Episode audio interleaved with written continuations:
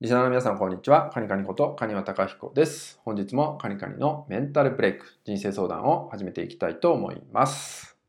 ちょっと今日はね、内容をね、えー、大きく変えてみようかなと思いまして、まあ、僕の体験を話していきます。まあ、体験って言っても大したことじゃないんですけど、まあ、少しでもね、参考になればいいのかなと思って、えー、お伝えします、えー、ちょうど今日ですね、え味ってものに対して、ま味覚ですよね。味ってものに対して、ま体験してみようかなってふと思ったんですよね。そう。で、僕たちって結構、ものを食べる時って、そのものが具体的にどんな味をしてるのかとかね、どんな食感なのかって、えー、深く味わうことってあまりしてないんですよね。無意識になんとなく甘い、なんとなく辛い、美味しい、美味しくないっていったような判断をしてるんですけど、何が美味しいのか、なんで美味しくないのかってところまで深く探っていくと、えー、実は見つかってくるんですよね。でもそれを結構僕たちはスルーしてるんだなと思ったんで、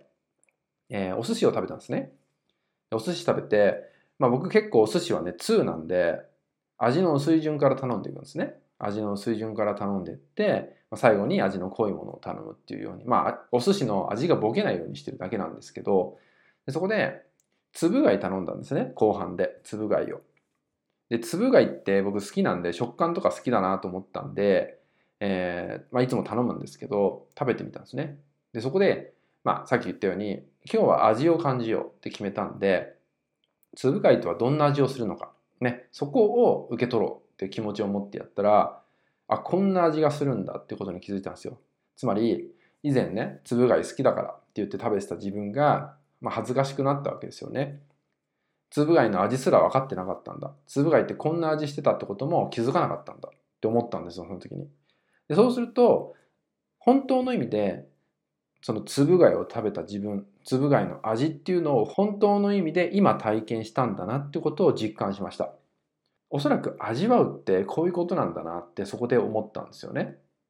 そう。他にもね、マグロとビンチョウマグロっていうのを頼んでみたんですね。そう。で、この違いって何なんだろう？って思ったんですよね。そう。大して変わんないのかなって、今過去の記憶だと大して変わんないなと思ったんですけど、よく観察する。まあ、よく味を感じてみる。食感を感じてみるってことをすると全然違うんですよ。まあ、これ食べていただきたいんですけど、ぜひそこまで意識して食べていただきたいんですけど、味も違うし、えー、口の中のね、こう当たり方も全然違うんですよ。そう。こういう違いがあるから、まあ、ネタとして2つ分かれてんだなって思ったりとか、まあ、するんですよね。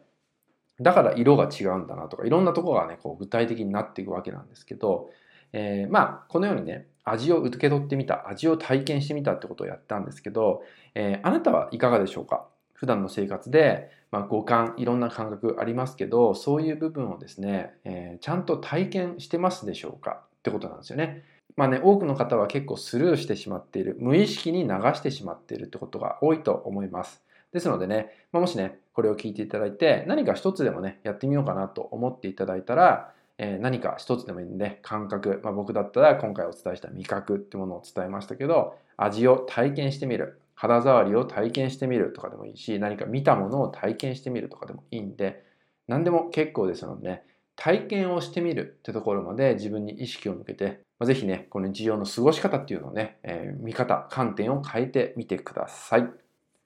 はいそれではですね今回の内容は以上になります。最後までご視聴いただきましてありがとうございました。